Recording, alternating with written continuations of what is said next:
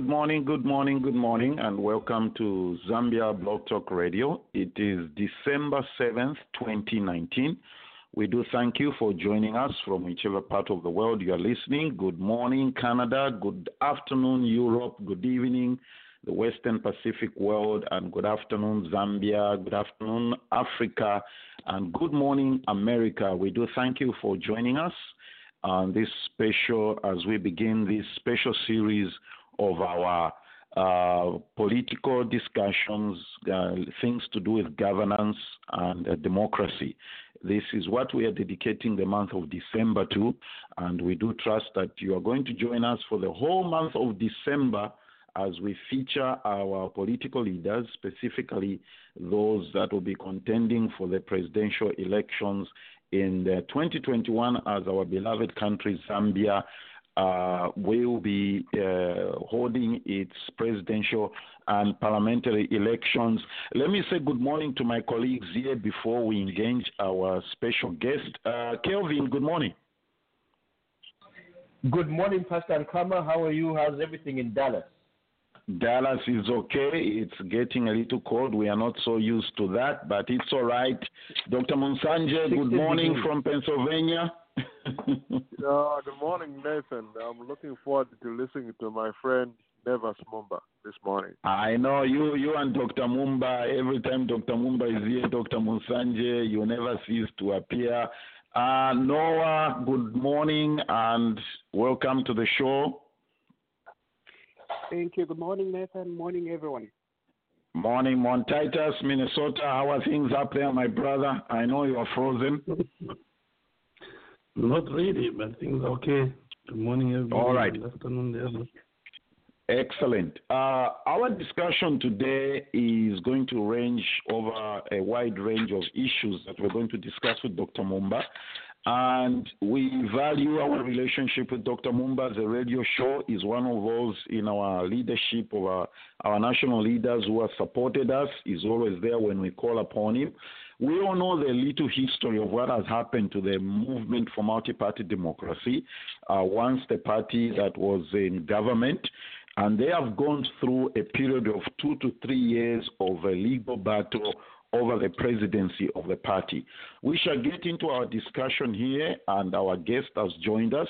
Uh, Dr. Nevers Mumba is the president of the Movement for Multi Party Democracy. Is the founder of Victory Ministries International. And for the sake of those who might not know, next year Victory will be celebrating 40 years. And on this occasion of that 40 years, we shall. We, that's not our subject of discussion today. I just thought that I should mention that. And uh, I am waking up to some news here that one of Dr. Mumba's mentor and uh, somebody who helped him through uh, the ministry and in early years of ministry just going to be with the Lord, uh, the Reverend Reinhard Bonnke. Dr. Mumba, good afternoon and thank you for joining us. Well, Nathan, thank you so much. And um, may I extend my greeting to Dr. Musanje and uh, in Pennsylvania, of course, my dear brother and friend, uh, Kelvin, Noah, and Titus in Minnesota. I say hello to all of you. Um, yeah, I think you have said it right. Uh, the past one hour has been one of the most difficult hours I've had in a long time. I just received a message from Daniel Kolenda just telling me that my spiritual father has gone to be with the Lord. So I was just thinking, a lot of people call me their spiritual father, but there, there it goes now. My own spiritual father is gone, and um, it's a very difficult time. But obviously, we have lost an apostle in Africa, and uh, without him, probably my life would have taken a different trajectory. So we are in prayer for the Bonnke family. We are in prayer with Stephen and all the many Africans across this continent who have derived their faith in God through his commitment to the Lord Jesus Christ. So we we have lost a giant. But you know, of course, I'm just taking advantage of this uh, radio interview to express the deepest uh, condolences, especially that you mentioned it yourself. It is true, I am broken, but um, we're gonna work through this interview somehow. Yes, sir. And uh, all of us, some who come, who have got a history and come from uh, Christianity goes back to the late 70s, early 80s, can testify. I remember my experiences in the yellow tent, and uh, it's just. Uh, I, I was I was even saying to myself, I was like, well, I just need to get ready. Dr. Mumba might just tell me, I don't think this is a good time for me to do this, but uh, I'm grateful that uh, you are standing fast, and I'm sure the Holy Spirit will encourage and lift all of us here as we as we go through this. Uh, let me begin by saying congratulations on the on this legal battle. It dragged for three years, I believe. My first question to you, Dr. Mumba, is the MMD presidency legal battle over? Can we say it's a closed case? Uh, thank you once again. Well, uh, first of all, um, I want to thank you for the congratulatory message that uh, you've given to me. I would uh, surrender it all to the brave men and women of the movement for multi-party democracy that were subjected to uh, such a painful season uh, when they could have been participating in the political process of the country, but unfortunately they could not uh, participate.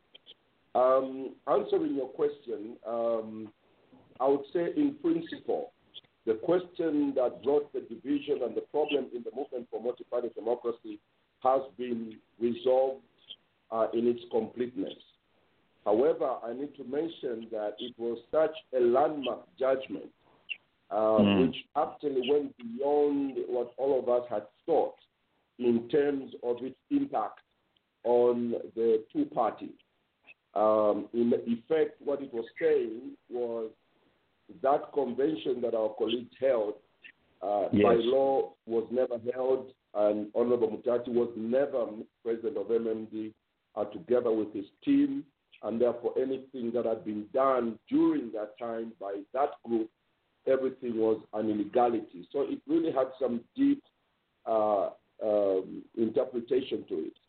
Mm. But having said that, the main question that was being asked was whether the convention that our colleagues went and had in Kabwe in 2016 was legal or not. Meaning, if it was not legal, that everything they did was an illegality and created the, the crisis that we face. And obviously, the court found that to be true and sided with our position uh, that that convention, uh, which has brought these problems, was totally illegal. So, mm. having said that, they are like in the United States when you have an earthquake somewhere or anywhere in the world, they are what we call aftershocks. And yes. um, you should expect aftershock, especially if it was a huge, uh, you know, uh, earthquake. And so we do have a few uh, aftershocks. One of those is that one of the gentlemen in their team, uh, not Honorable Mutati, not Honorable Mbulakwima, who were the main owners of the case, uh, but an Honorable Chita decided to appeal uh, the judgment to uh, the appeals court and ask for a stay. I think it's a week or, and a half ago that uh, his appeal for a stay was thrown out again. And uh, therefore, those are some of the aftershocks. And we'll okay. continue to monitor what is happening, but so far, so good. All right. MMD is obviously uh, can I, what can we say, a big party, a lot of prominent people. Uh, I'm trying to understand from you after this judgment, as former President Rupia Banda reached out to you, what's your relationship with Mr. Mutati and the other people you've mentioned, like Mbula Kulima and the others? Where, where do things stand now? Well, first of all, let me give you uh, my position. Uh, my position is that the thing that divided us was an action that was taken by our colleagues uh, to do what they did. And we needed an answer uh, from an mm. arbitrator. And uh, that answer was given on the 5th of November. And the answer was that our colleagues had uh, misconducted themselves and did something that was not really um, um in, in line with our constitution. So, since that question was settled, from the from my point of view, and Nathan and the others you have worked with me before, once an issue is settled with me, it is settled. I've moved on, and there's nothing personal between me and President Rupia Banda, who was in the forefront of that convention. There's nothing between me and Mr. Mutati, who I have worked with before for many years, even when I was in government. He was Deputy Minister of Commerce when I was Mhm. Vice President. Um, I have, we have moved on, and I do not think that we are going to resurrect that issue to start to use it against each other. I think, to me, we wanted to resolve this matter using civility instead of violence, or beating each other up and setting our cadres against their cadres in order to find what they used to call a political solution. We chose to go to the courts of law uh, to give us Mm. guidance on this matter, and they did. And therefore, I do not experience any kind of hostility uh, towards these friends. Uh, but to be specific, no, we have not um, uh, received uh, any kind of uh, message from President Rupia Banda. Uh, I don't know. I have to wait. Maybe he's still going to send it, but maybe that's not the, the result is expected. But the truth of the matter is, I think as a party we have moved on, and our concentration is on mobilizing ourselves to become, to recapture the space that we lost in the last three years, and to get back our political space in preparation for 2021. Excellent. You are in in this discussion. You are using the word aftershock of an earthquake, and obviously a lot of work has to be done here moving forward. There is the issue of uh, the the current members of parliament that you have in the house, and uh, my question here is. What is your strategy to harmonize the party at every level nationwide? Well, first of all, I think the movement for multi-party democracy, as you are aware, is 29 years old. Um, therefore, it has within itself mechanisms within which it resets itself. Um, it's not one of those things where you have to uh, personally go there and insist on one or two things. It's got uh, very traditional mechanisms uh, that come into play when some kind of problem has been resolved. For example, the problem that we had in the party was that there was, there was dualism in leadership because some of the colleagues created their own leadership parallel to my leadership. And therefore, a lot of our people were split uh, between these two things because they didn't have this information which we had that they had actually outstepped their boundaries. Therefore, some people followed those people naturally.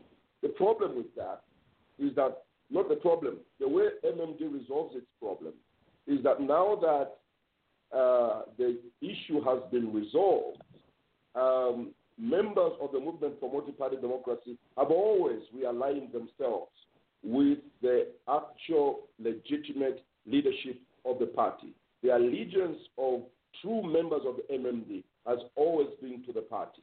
Yes, to the Mm. president to some extent, but mostly it's to the political party. My example is there. In 2005, uh, I was expelled from the party. But at that time, I was really commanding crowds because President Chiluba late was supporting my candidacy at the convention to take place. And there was almost a, a feeling that we were going to win that convention. And I was expelled. And hundreds of chairmen across the nation were expelled together with me and suspended.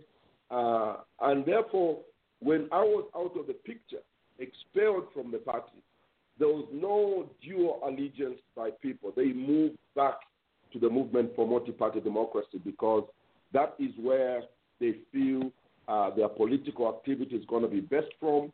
That's what they consider to be their political organization.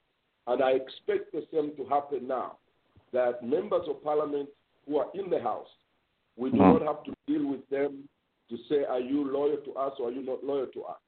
Because we expect them to follow the, uh, you know, what the po- political party has prescribed for itself.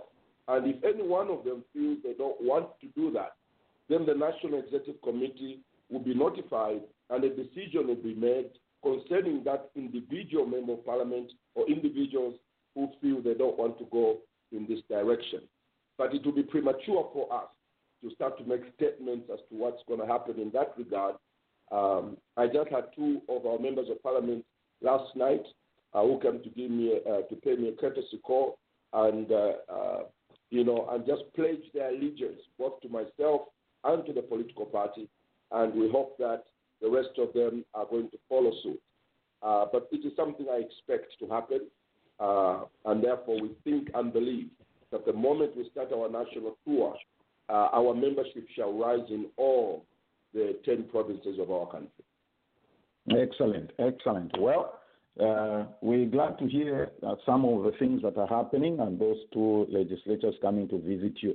Uh, Dr. Mumba is a leader of a major political party. Obviously, national issues of governance that are prevailing in the country right now, uh, you have a, a, you are in a place where people would like to know where not just where you stand, but where the MMD stands on this issue. Here, I want us to switch gears. You have cleared the air on where things stand as a party after the three years legal battle. Let's talk about some national issues going on right now. Um, one, one of the questions that was forwarded to me by our, our, our regular listeners is the ruling party decided to form what they called, is it a National Dialogue Forum? Uh, which Correct. brought about, yes, the, the contentious bill number 10. My question is what prompted the formation of the National Dialogue Forum? Wow, very good question, uh, Nathan. And, and, I hope that this explanation would help because, um, uh, together with my other colleagues in the opposition and in the political uh, sphere, we were there from the beginning of this matter. And what I explain now is basically the genesis of this um, NDF. Uh, yes. And I thought that I needed to put it in perspective. Look, the genesis of NDF, uh, you may not believe it, it was a desire for dialogue.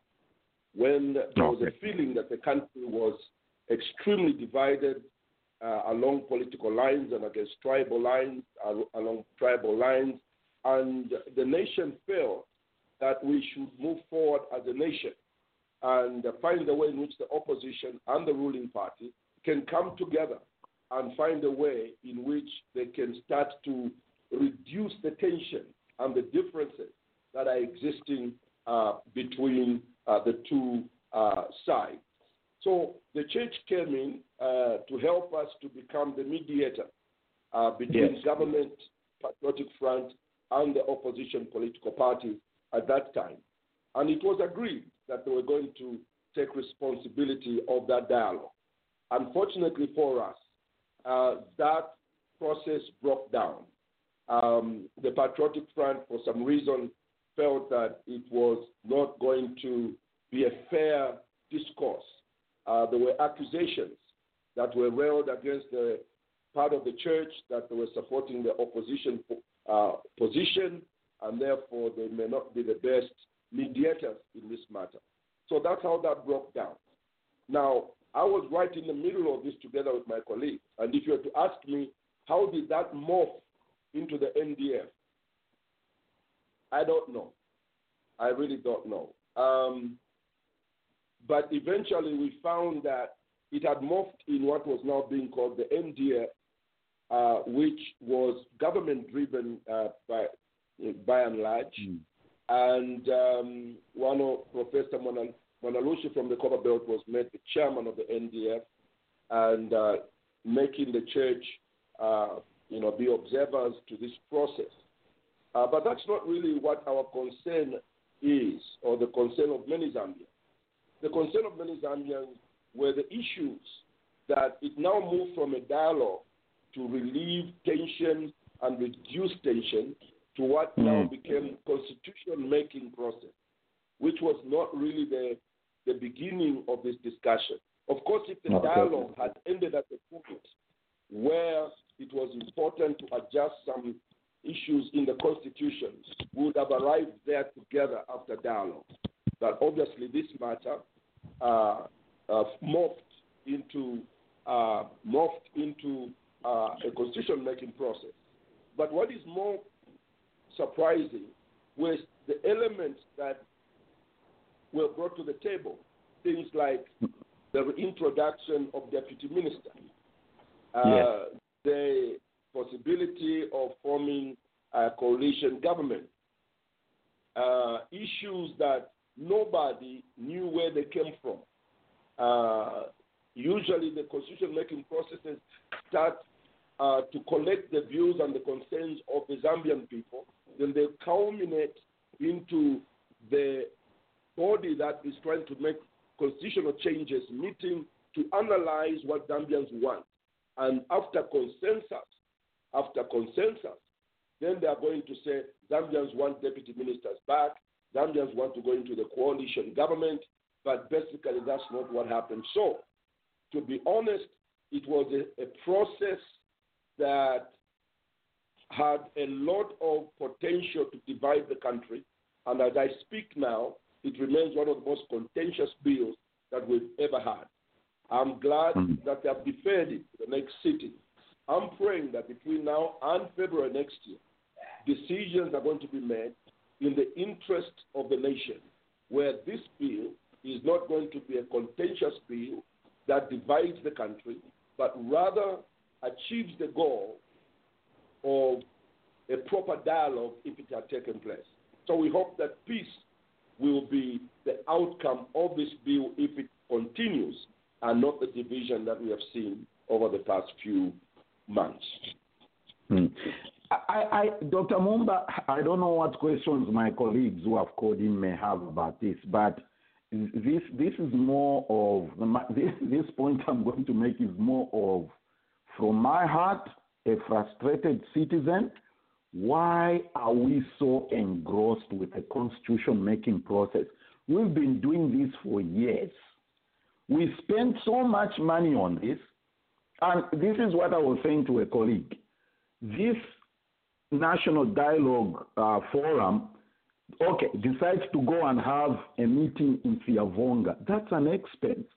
Couldn't they just have used one boardroom at Ministry of Finance? Or I'm sure there are so many boardrooms at the ministry departments, but they went to Siavonga.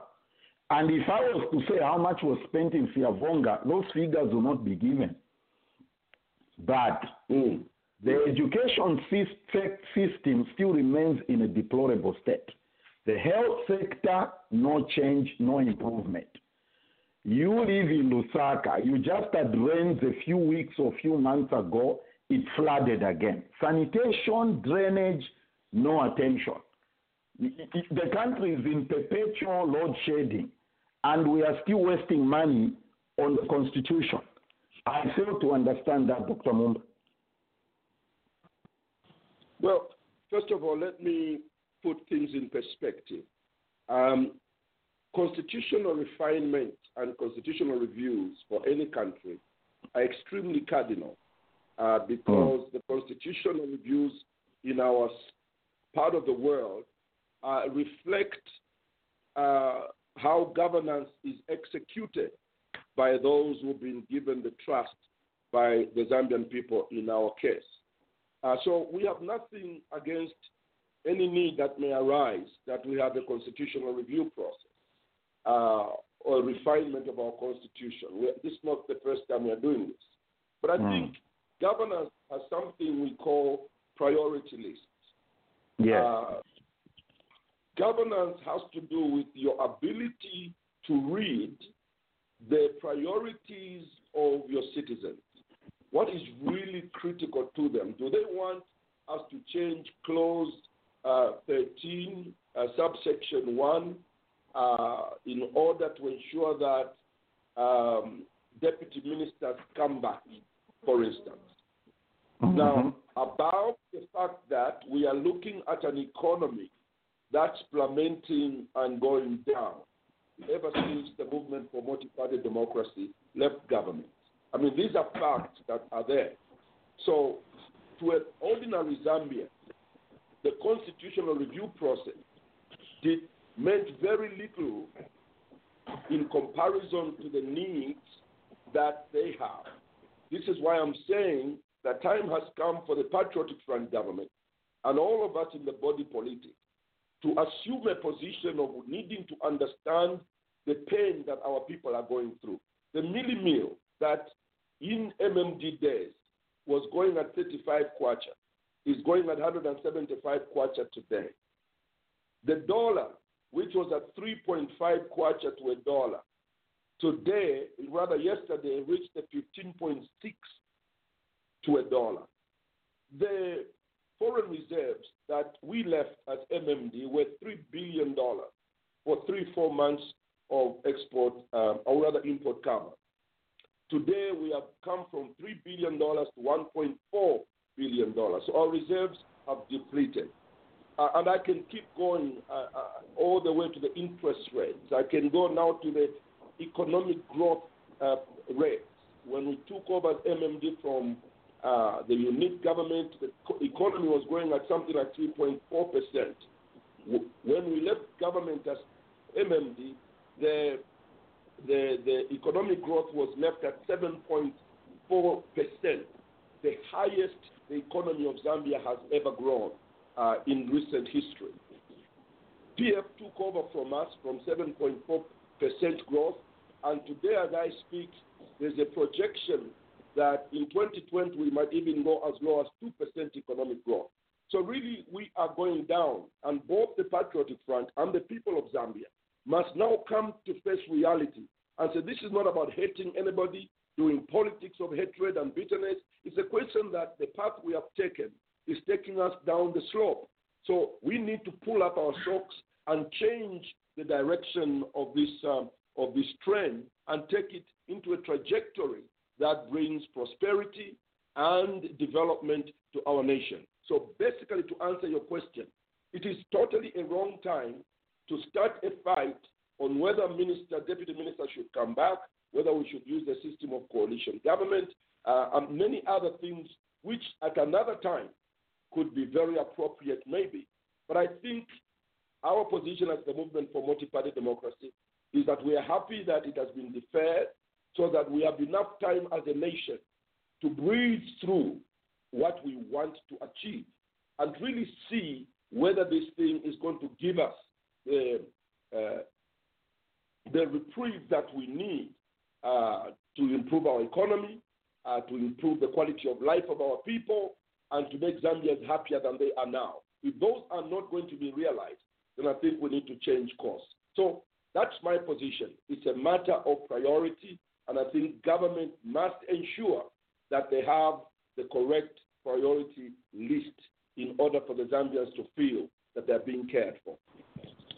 Excellent. You're listening to Zambia Blog Talk Radio, our December special series of issues of governance, democracy, and uh, dealing with political issues. Uh, we, our guest is Dr. Nevers Mumba, President for the Movement for Multi-Party Democracy. Those of you that have called in, if you'd like to ask a question to Dr. Mumba, please press one on your phone so that I may know that uh, you would like to have a question. I don't want to start calling on people or putting anybody uh, on the spot. Uh, okay, uh, let me let, let's dwell on this whilst on this matter, since it's the elephant in the house, if we may say so. Uh, Alan, did you have a question on this, or I don't want us to divert from the subject? Uh, I did. My my my worry is that, um, uh, and, and good morning or good afternoon, Dr. Mumba. Thank you so much for your time um, and your leadership. But my, my worry with with the opposition in uh, Zambia is that we seem to be focused on just how do I get into state house, and we don't really care to solve problems that arise. So my fear is that, like other issues that have arisen in Zambia, um, after two weeks you're going to forget about this, and the opposition will not even talk about it. Because let's say, for instance, with the spending of one billion dollars on a track, nobody has been held accountable. Uh, it's a it's a dead story, and they move on. So I think that's why the MM, the, the, the ruling party will have the audacity to try and make changes that are not in the interest of the party because they know that even you in the opposition are going to make noise for a month and it's going to be dead, and they will go ahead and do whatever they want to do. So our fear, or my fear, is that this uh, bill, as atrocious as it is, it's going to go ahead. By the next sitting, they are going to pass it whether quietly or legally or illegally, and the opposition will have forgotten about it because we are all focused on I have to get into the state house, and we don't really uh, look out for the interest of our people. Uh, uh, who, who, am, who, who is this? Sorry, I only heard your voice. What's the name? Um, Alan Mulenga in Tampa, Florida. Oh, Florida, yes. Um, listen, uh, Mr. Mulenga, thank you so much for your uh, contribution. Um, maybe let me just give my views um, that maybe you need to uh, not put the opposition in one box and say everyone who is in the opposition just wants to go to state house. I think maybe that would be uh, too much of an accusation. Um, without without saying you are wrong, I think that you are right in many ways, but I do not think that that is the feeling of every opposition leader. Of course, you form a political organization or you belong to a political organization in order to form government so that you can change the evils that you are witnessing while you're in the opposition. Um, therefore, I think that we need to put it in perspective. Having said that, um, you know, the, every opposition set of opposition leaders has to make certain decisions. Let's take, for instance, Bill 10 that you know uh, is is ongoing now. The opposition, civil society, chiefs, all across the spectrum, have spoken, and for the most part, demanded that either it is totally changed or actually abandoned, because they felt that the issues that were raised were not really representative of what the Zambian people want to see. Uh, and so there was that first step. The second step, when there was a feeling that government was going to bulldoze it, uh, demonstrations began on the street by civil society. Some of them were joined by political parties. I'm sure you've been following that the police issued a statement that you do any demonstration, this is going to happen, and they started to do those things as the police.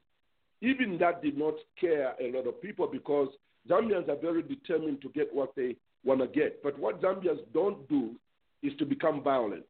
They have tried to restrain themselves. It doesn't matter how the government behaves, they are going to speak. They will become sometimes, you know, use bad language. Uh, but to get them to get into a full-fledged war on the streets with government and the police, uh, I haven't really seen that in a very long time.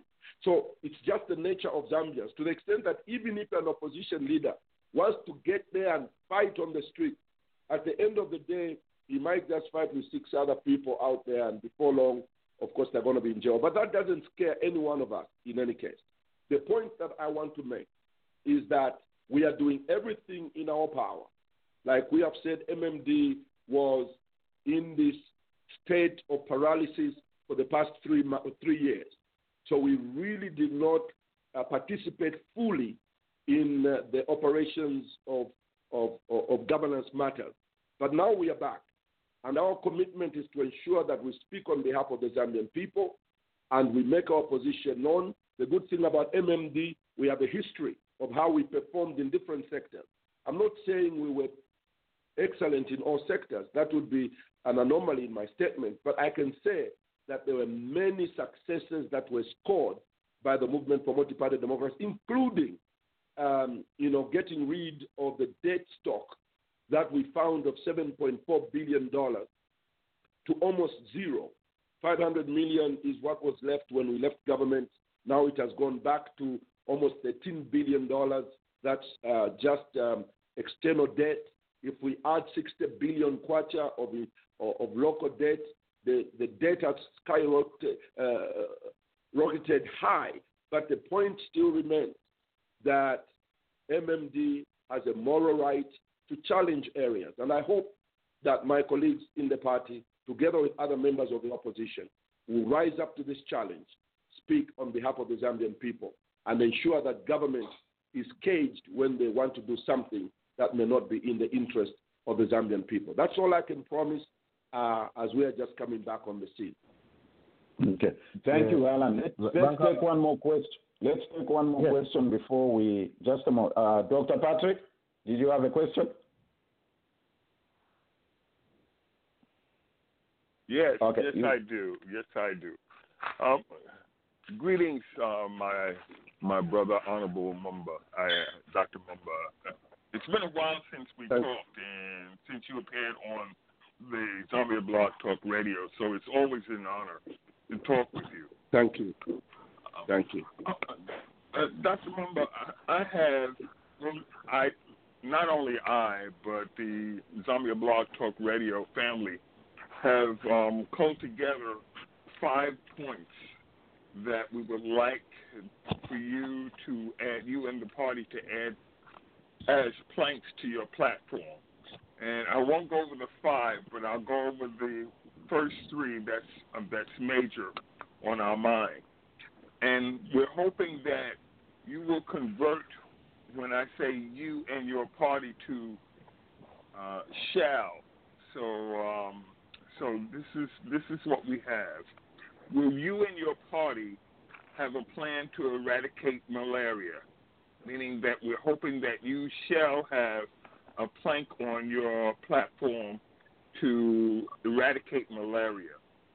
The second is will you and your party establish an FDIC like protections for depositors? Uh, in the United States, it's the Federal Deposit Insurance Corporation, so we're looking at protecting the depositors. And third, will you and your party establish and finance economic cooperatives in in uh, in Zambia? And I'll, I'll stop there. Hopefully, No, uh, can you items. can you give me the second one again? Yes. Will you and your party establish an FDIC, a Federal Deposit Insurance Corporation, uh, that will provide protections for depositors? All right. All right. Uh, first of all, let me start. Uh, is that Dr. Patrick? Yes. Right. Great. Well, listen, let me start with your first point of malaria. Um, as you're aware, um, let, let me put it this way. Yes, the answer is yes to the malaria issue. It is one of my issues of concern. Uh, but if you remember, I was ambassador to Cuba uh, until 2011. And I had a lot of interaction with the Cuban government, and we came to an agreement after going through the process of how they eradicated malaria and now are helping other countries to do the same.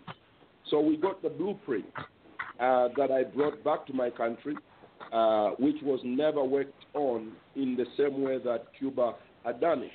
Now, it is one of the things I proposed to my team that in our manifesto, we need to deal with this because malaria still remains as um, the biggest killer in our country. So I think that eradicating it um, would mean that we save a lot of lives, and it is a priority for me, yes. So the answer there is yes. And I must confess that your line was not that good. Um, but the last question, the last issue you raised on uh, insurance for depositors, um, I think as we work on the economy, we think that in the absence of that, uh, we'll continue to experience uh, devastation in terms of people uh, losing whatever they have bought whenever there is a destabilization uh, or in the economy, and uh, we have had these examples before. So that is something that I will have to bring before my team and look at alternatives and look at good practices from other countries and see whether we could adopt some of those good practices. Like I said, the second one, I'm not sure exactly what you said. It was not clear. Yeah, the um the second one you you um you addressed and your previous your just made comments addressed the second one. The third one had to do with establishing economic cooperatives. Cooperatives, uh, we ha- those the ones we had under UNIP, or you are referring to something else. Okay. Excellent. Thank you Yeah. so much. We've had them before. We had them before, and I think um, a lot of our people at that at, at a certain level uh, need to do their business within the corporate uh, scenario. And I think that that is something we are going to look at as well. I, am glad you mentioned it. I can um, propose it to our manifesto team that is working. Thank okay. you so much. Excellent. I appreciate it. Excellent. Uh, excellent. Before we move on to the next topic, uh, Kelvin, you had a question, right? Uh, yes, yes. Uh, Okay. Dr. Mumba, good afternoon. This is Kelvin in Indianapolis. How are you, sir? Yes, Kelvin, good afternoon and good morning for you. Absolutely. Uh, congratulations on uh, that landmark decision by the courts, and uh, my condolences on uh, the passing of your spiritual mentor. Thank you so much. My- Thank you. My, my question relates to uh, Clause 30 of uh, the Bill 10, uh, which is repealing and replacing of Articles 101, 102, 103, and 104, uh, which states uh, that uh, it makes, makes basically a provision for presidential candidates to form a coalition government in the event that none of the candidates attains uh, more than 50% of the votes in an election. Let's just say uh, this bill is passed uh, come February, and it's in effect uh, for the 2021 uh, general elections, and uh, situation happens that none of the presidential candidates hits the 50%. Would you, as MMD, form a coalition with the Patriotic Front or with the opposition? That's question number one. Question number two, Dr. Mumba, you currently have members of parliament, uh, MMD members of parliament that are cabinet ministers in the PF government. What's your party's position on that? Are you going to ask them to resign or are you going to expel them from the MMD? Thank you. Thank you. Well, let me be quick because your question is really straightforward. Let me uh, start by saying we do not have any movement for multi-party democracy members of parliament in government as cabinet ministers. Um, no, we don't. Um, there are those who used to be movement for multi-party democracy members like Honorable Dora Siliya, but she's Patriotic Front. She stood as a Patriotic Front member of parliament. Uh, we have um, uh, uh, Honorable Mwale. Uh, uh, he is a PF member of parliament. We have Honorable Bowman Lusambo. He is a PF member of parliament. So we do have, we don't have any cabinet ministers um, under uh, the Patriotic Front. So, having said that, uh, when it comes to the provision from Bill 10 that you have talked about, I think it will be incumbent on all the three major political parties once the election has been decided. If that bill goes through, whichever way it is, whether it's MMD or whether it's UPND or whether it's uh, Patriotic Front, because you know one thing I want to make clear to our people, both here in Zambia and abroad, is that the issue of politics is an amazing uh, phenomenon. It's like football in Zambia. Uh, those of you from Zambia, you understand that uh, there's a saying that Vamaite Rengisha Ushiku. So we could be, there could be a political party trailing behind, and it could actually jump and get ahead. And that's really my conviction on the New Hope MMD. That's where I want to push it. Uh, because not too long ago, the UPND was like a distant third political party until we had problems in MMD. And they overtook us within one cycle uh, because we faced those problems. I believe that if it has happened that way and it has happened in other places as well, it can also happen. Any political party can frog jump to the front if they are focused, their message is clear, their candidate is is is is, is, liked, and uh, they can amass that support within the last one year.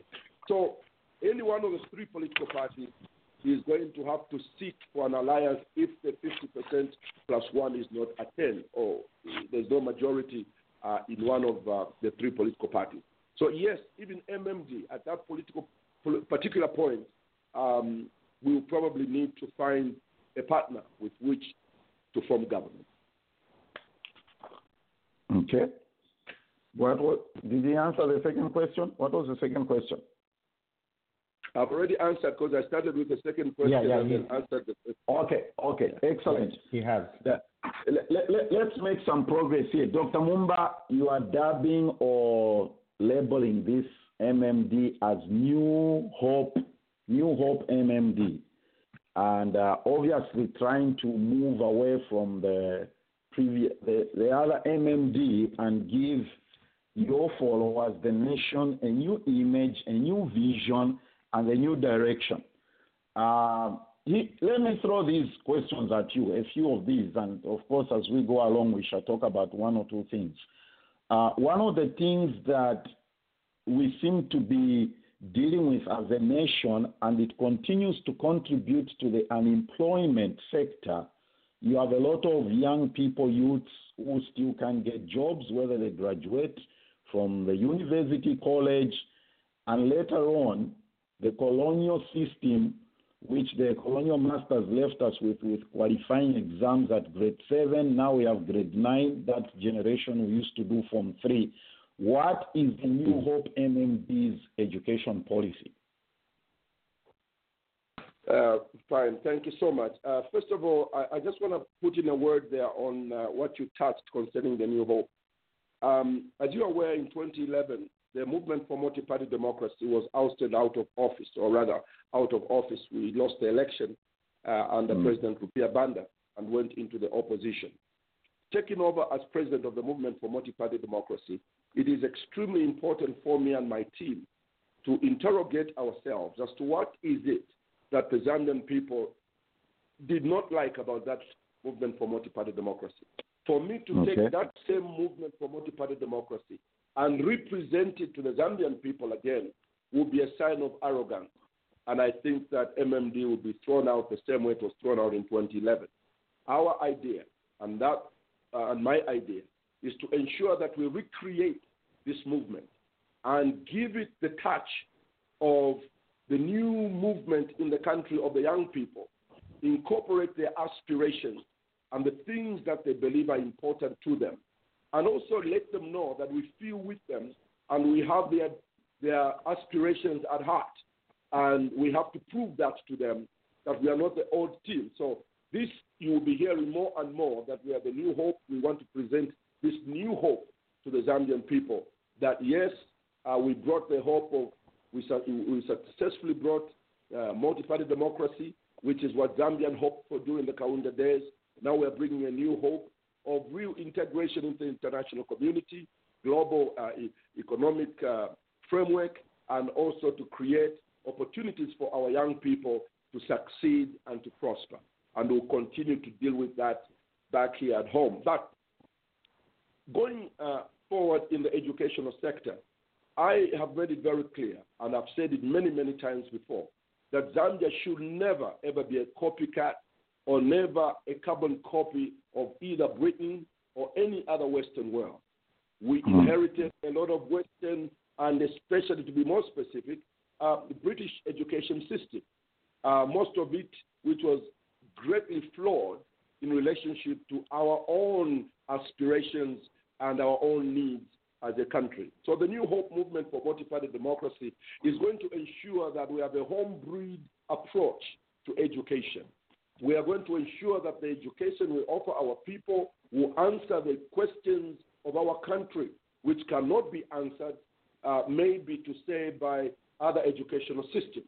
So we are very, very uh, uh, um, desirous, and uh, also we are going to uh, to attempt to do things differently in order for uh, education to reflect our own needs. We will seek to integrate with the international community at the technology level, and I'm very happy that uh, Africa is no longer just a user a user of technology, but now we are becoming producers and manufacturers of some of that technology. That's why I want to take my country. Uh, we don't want to be getting cell phones from America. We can make them here, like Rwanda is Mhm. So we want to move this country from just being a copycat to becoming an originator of ideas, our own system of government, and our own system of education that reflects the needs of our people. So yes, uh, If an edu- educational principle from England is a good one, we shall keep it. But if it is not serving the interests of the Zambian people, the New Hope a movement for multi-party democracy will have to depart from there.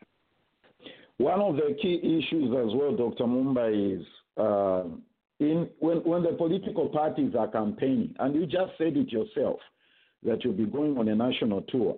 The rural areas or remote areas of Zambia are key to anyone winning an election.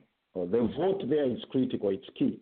However, this key critical vote doesn't seem to see any infrastructure development in any sector education, health, water, sanitation. Some, some places, you know this, you've gone across the country, some places still look like we are still under colonial leaders. well, listen, uh, I was very young during the colonial days. I was only four years old. But listen, um, the, some of the places were pretty good. I can tell you that during colonial days, looked better that time than now. Uh huh. I think I'll be unfair. I know I'm opposition and I should just be opposition. But during our our 20 years in government, uh, there was quite a lot that happened in different places. But also, let me take Chinsali, my home district, as an example. Uh, if you flew down today and mm. flew into Chinsali, uh, you'd be surprised what you're going to see in terms of infrastructure development. And of course, maybe it's because it has been made into a provincial capital and the infrastructure has to be uh, raised in order to, uh, to pass for that status. But there are certain places where, in fact, in Chinsali, we have two universities uh, now. Yes. And um, the infrastructure is, is there, uh, and it's good to see my, my town, uh, or rather my district becoming a town. But mm. I hmm. hear you. You mean. Uh, is that enough? The answer is no.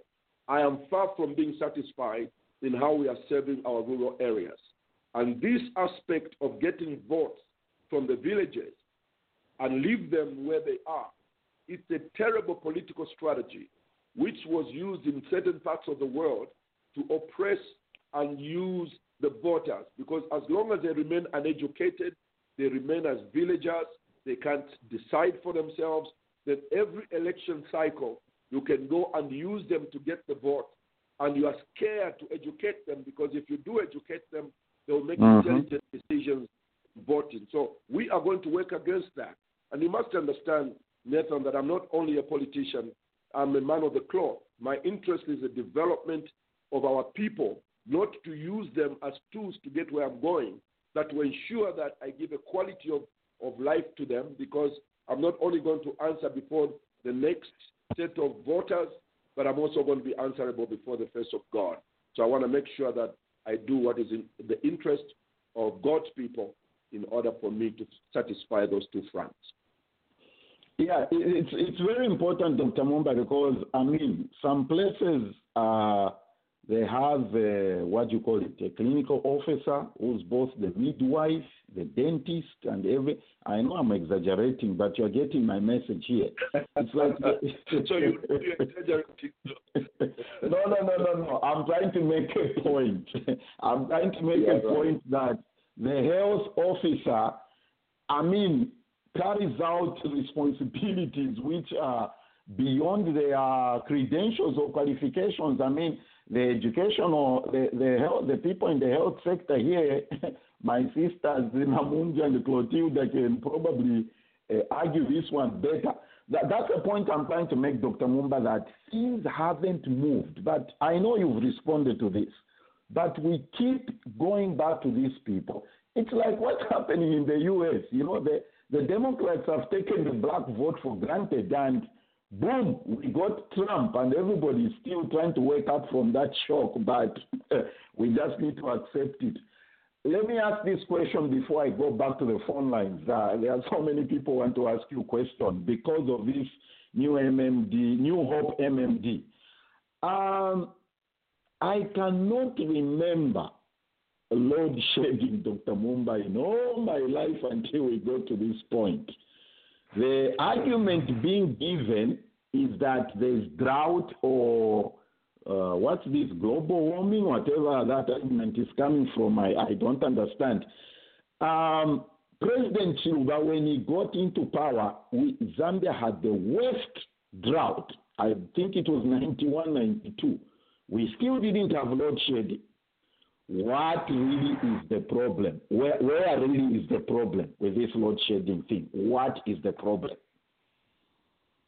Well, first of all, let me uh, get rid of your first, your last part because it will interfere with the main answer if I don't take care of it. When you say that, I think it was in 1993 when there was that drought, uh, mm-hmm. when uh, Chiluba had just come in. It was 1993, and yes, you say we didn't have load shedding uh, and all that. Um, there, there are certain factors that related to that. One of them, obviously, is that our population was less in a way but also the investment that has come into the mines over the past number of years and the demand for electricity and for energy has skyrocketed beyond our capacity to sustain, even if there's no drought. Um, mm. Our capacity of production of energy uh, is, is insufficient to, need, to meet the needs of the Zambian people, even without a drought. Now, let me now answer the main question. The main question really poses a challenge of good or bad leadership. And I think this is a problem that Africa has faced over the years. Africa sometimes appears to me as a continent that lives in the now. Uh, if I've got food for my family today and I can go to such and such a place, come back, I'm good. Tomorrow will take care of itself, the Bible says. So there's very little uh, forward looking and strategizing. It's only now that I'm interested. I'm happy to hear Africa, uh, uh the African Union now having a, a vision, the 2063 um, vision that uh, we are now looking that far ahead. But under normal circumstances, Africa does not have that. So the energy sector of Zambia, unfortunately, is almost the same as the agricultural sector. Both these mm. sectors have been rain fed sectors. Agriculture, whenever we have a drought, we, we suffer a setback in food security because our agriculture has been predominantly rain fed. So if the rain does not perform, it means that our economy does not perform, our agriculture does not perform, food security is at risk. And it happens over and over. During our time with President Levy Mwanawasa, the late may so rest in peace, we started to talk about um, yeah, winter maize because we felt that, look, we cannot just be waiting for the rain to come after so many years. We need to know how to fix this problem. But that project did not really, or rather, continue uh, for us to get ourselves out of this trouble. So we have depended on rain, which is really very backward in today's world. And the New Hope movement for multi-party democracy, we will depart from that thinking because I think our responsibility is to plan ahead. It, got, it brings us to energy as well. Victoria, mm-hmm. other hydro uh, places where we get electricity through hydro and through water level. I think in 2020, 2019, we should not be looking at just that one source of energy generation. The New Hope Movement for Multi-Party Democracy has decided that we are going to go flat out, especially with this experience. We will keep the hydro. It's one of our traditional ways of generating energy. But we're going to go into wind energy, which is doing very well in certain parts of Europe, especially Holland. I mean, it's amazing how that they are almost meeting all their needs by wind energy. And talk about some of the things we have in abundance in Zambia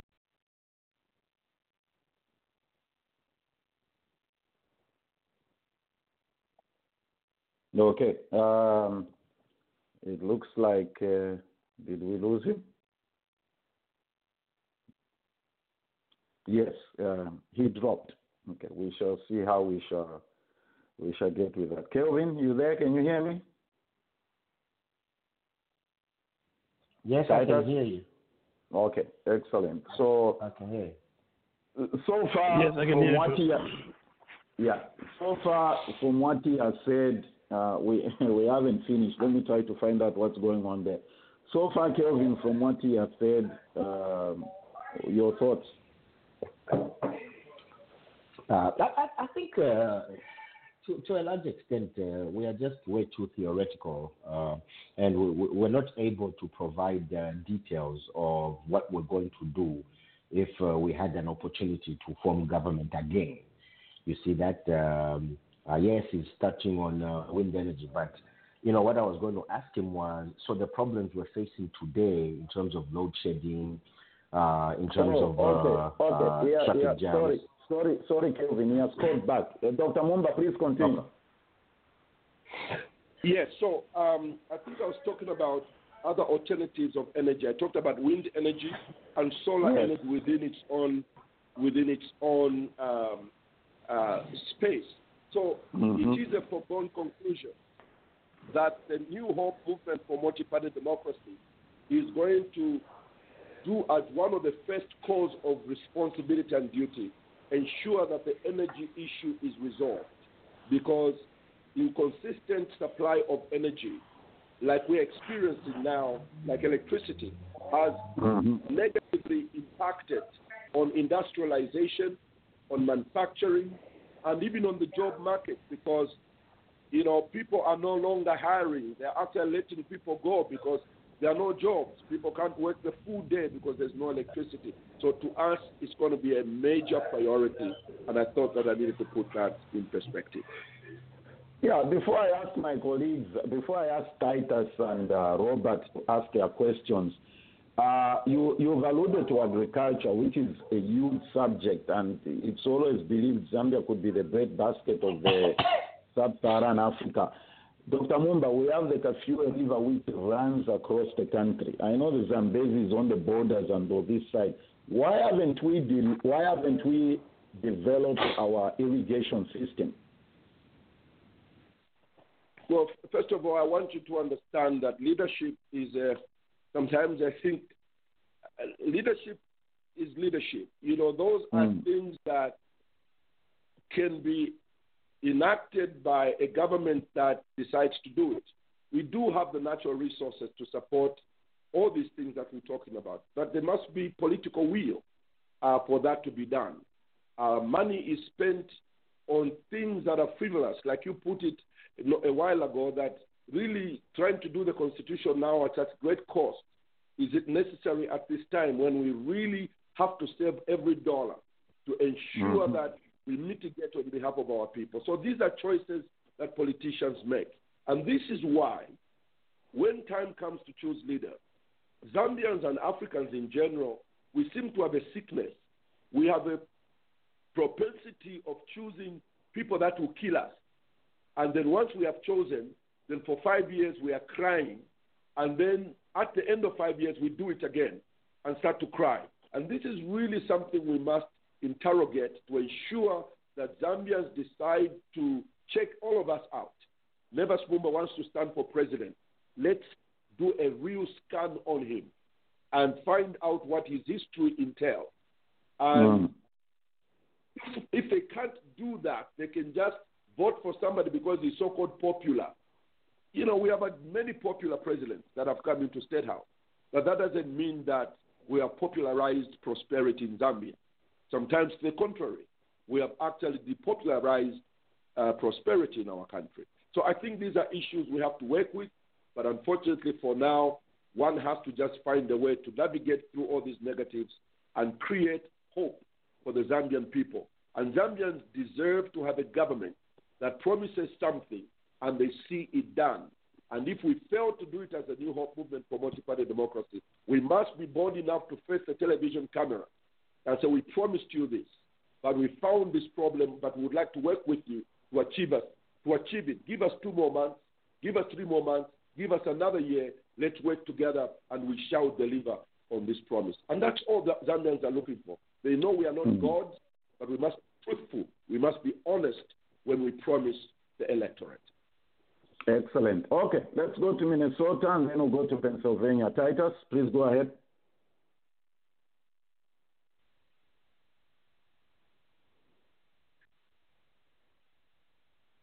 Where is Titus?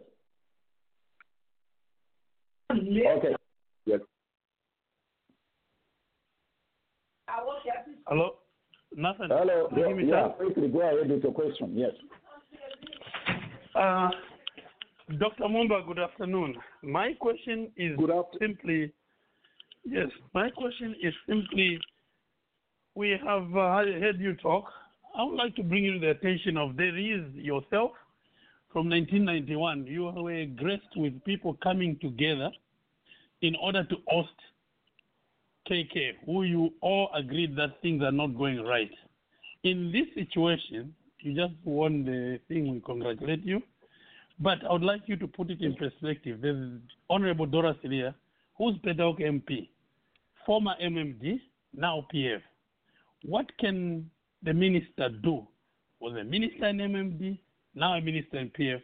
And if Dr. if the Dora Siliya, Honorable Dora Siliya cannot join your new vision MMD, then I think all the players in the game are wasting Zambia's time. And we are not telling the truth. We should be, especially when we go to this even area of 50 plus 1, you will find that the same Dora Siliya is in PF. Let's say they fail to get 50 plus 1 and this bill goes. And then he picks you to form government. Isn't it the same you who came from UNIP to MMD to now PF? The other one is in PF, the other one is picking somebody in MMD. How will you move Zambia forward when it's the same people? And I don't understand how MMD can be rebranded. How about how about UPND? You, you, how about UNIP? You probably was in UNIP. Why is nobody fo- re- reforming UNIP and you believing that UNIP reformed UNIP with this direction can perform? I stand Okay. to be very confused, and there's also HH who's moving. You can't go that way. You can't go to UNIP. You can only rebrand MMD a new one, and you can form maybe a collusion with a DORA. What is Petauke today? From UNIP, MMD, PF to collusion government, if it goes that way, the same people. But Zambia is not moving. I end my case. Well, um, sorry, the name again. Titus. Titus Titus. Natala from Minnesota. Yeah. Um, listen, Titus, I, I do not know whether I have really gotten your question, but I'll do my very best. Politics is like an industry, unfortunately.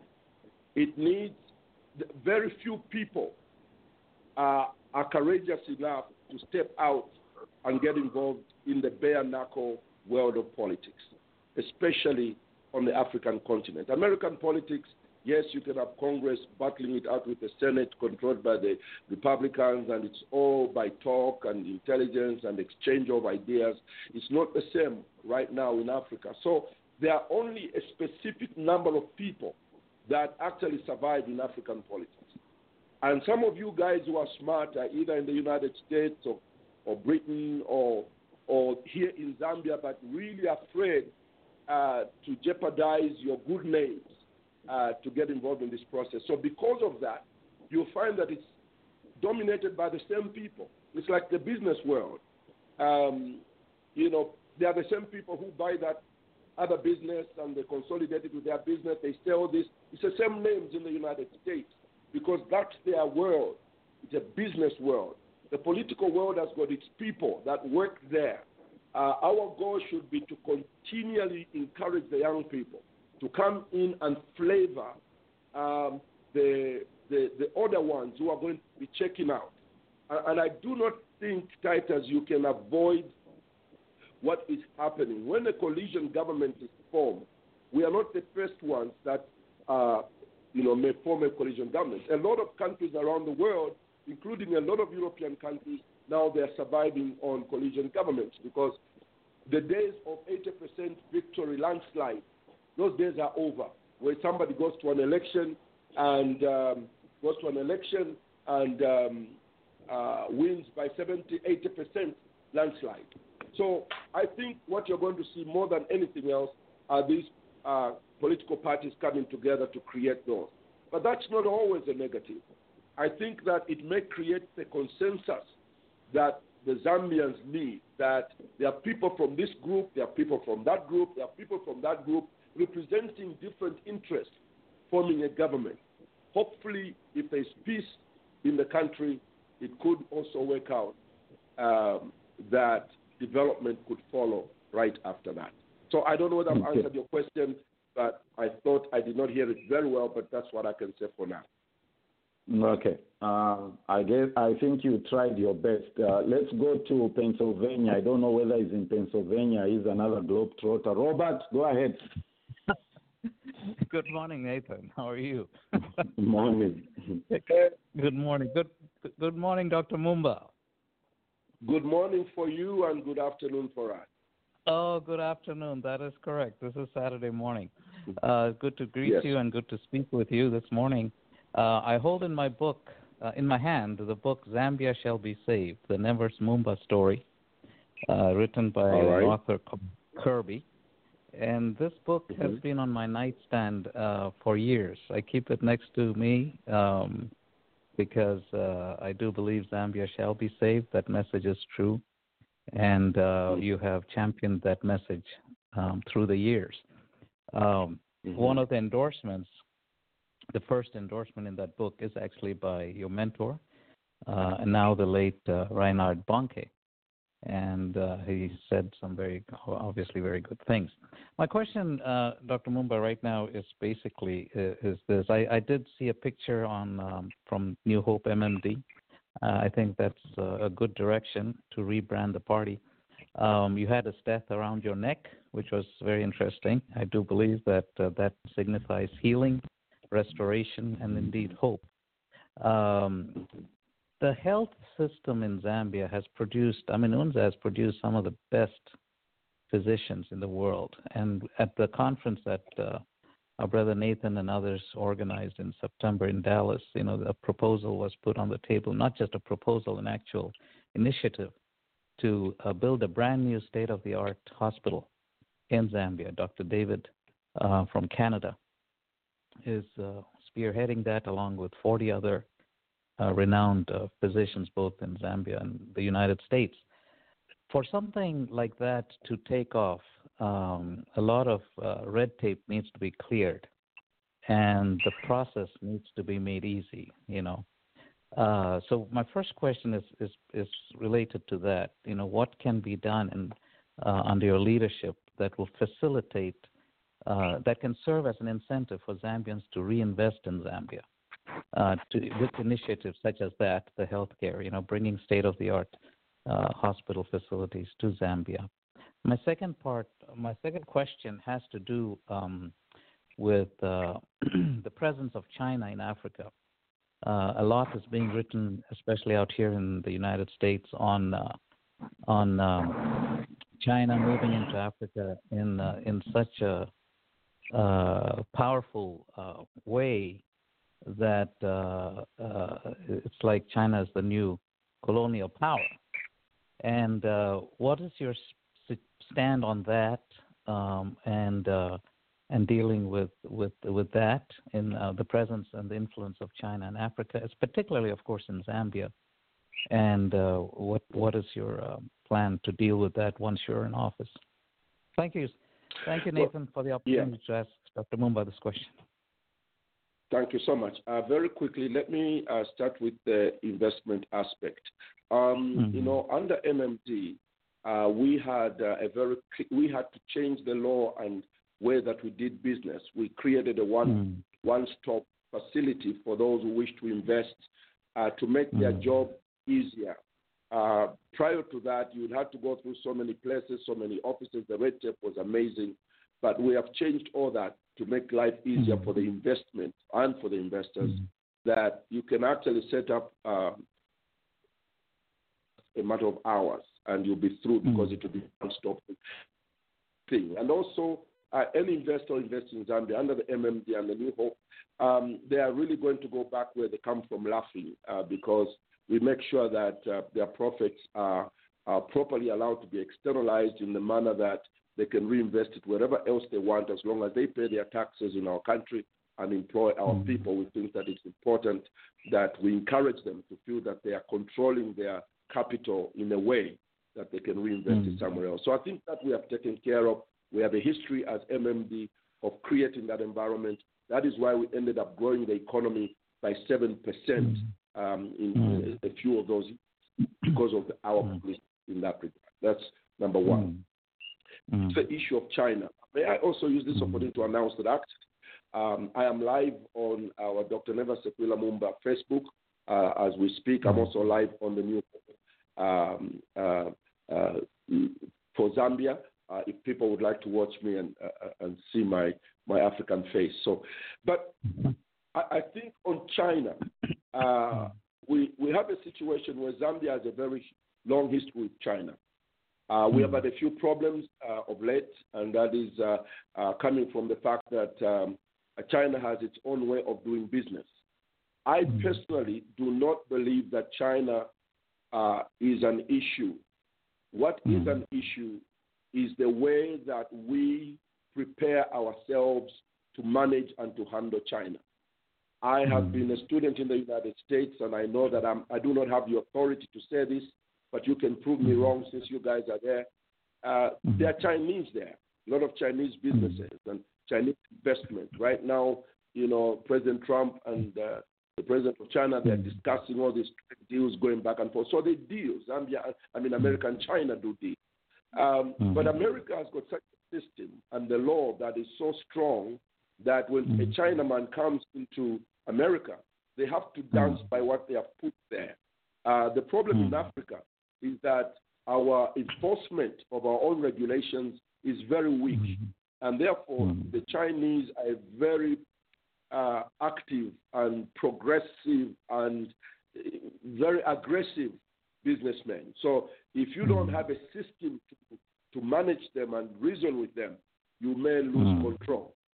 New Hope Movement for Multiple Democracy will ensure that whether it's a Chinese or a European or an American who comes to invest here, they'll be treated to hmm. the same rules. Hmm. And there will be no hmm. changing because of the direction that you're coming from the east or from the west. I think we need to be consistent in our policies and make sure that we deliver on our promise to our investors. Mm-hmm. I, I, that's critical in the sense, you know, obviously for investment to grow, people need to be assured that their investment will bear fruit and that they can reap the benefits of such investment um, in, in, in, in Zambia. Um, I have one more question, if I may, and this has to do with the youth, um, and uh, and that is, you know, so much we hear about youth unemployment and desperation and losing hope. I mean, when the if the youth lose hope of a brighter future, um, the nation is very much at in danger of dying, basically. Um, so I want to touch on that one and, and and want to just hear you out on what practical strategies um, the New Hope MMD will implement that uh, will go beyond rhetoric. Uh, what kind of job skills training will be instituted, and et cetera, et cetera. I mean, again, you know, getting back to the education, I was very happy to hear that about the universities in Chinsali. Hopefully, one day I'll visit there. But uh, I just want to hear from you in terms of um, uh, it's it's almost a movement in itself that has to take place, a revolution, so to speak, uh, to to uh, to to garner uh, the youth and uh, give them that hope, but in a very practical way, not not beyond rhetoric. In fact, to go beyond the rhetoric. Uh, could you could you could you share with us a few strategies that will be implemented, or you hope to implement anyway? Well, it may be a little bit complicated to go into the uh, Detail. you know, details sure. on uh, mm-hmm. the, information that we have put together for the young people. Suffice mm-hmm. to say uh, that um, the next next year, 2020, there mm. is going to be uh, a registration of voters, mm. and Zambia is now a young populated country, and mm-hmm. we see a lot of young people getting interested in the political process. And mm-hmm. they are going to be the main deciders of who becomes president in 2021. So it's really mm-hmm. incumbent on all of us in our political organization to be extremely clear on how we mm-hmm. hope to serve the young people and take care of their interests. And I think mm-hmm. that for ourselves, our young people are hungry. in the areas of industrialization, in manufacturing. Mm-hmm. Those are the kinds of jobs that I would like them to be involved in. Of course, specialized agriculture. I want Mhm. these young people to move from the streets and start to be Mhm. re-educated in skills that are going to make them feel proud about themselves and the fact Mhm. that they are not uh, because they're given opportunities. So what we have put in place, and we'll continue working on it to improve it, is in my Mhm. in my view, I hope it will truly attract the young people to support my my candidature when I explain Mhm. to them how we want them to be incorporated within the issues of industrialization, manufacturing, agriculture. And these are areas in which we think Zambia can actually uh, move ahead of other countries because um, there are areas that are falling behind because Mhm. we don't have young people to replenish those those areas. They seem to you go to Ndola, one of the major Mhm. manufacturing cities. You look at the companies there. I don't know, maybe half or three quarters, they're all shut down. Uh, and it's Mhm. something that we have lost. We would like to ensure we train our young people with education and hone their Mhm. skills and help Mhm. them get those skills and, and, and Mhm. put them on the market. Mhm. Thank- I thank think you, Robert. Thank you, Robert. Yeah. Mhm. We, we, Sure. we need to move on here. We have a number of people that would like to ask questions. Let me go to the person who's on Skype. Uh, Skype, please tell us where you're calling from.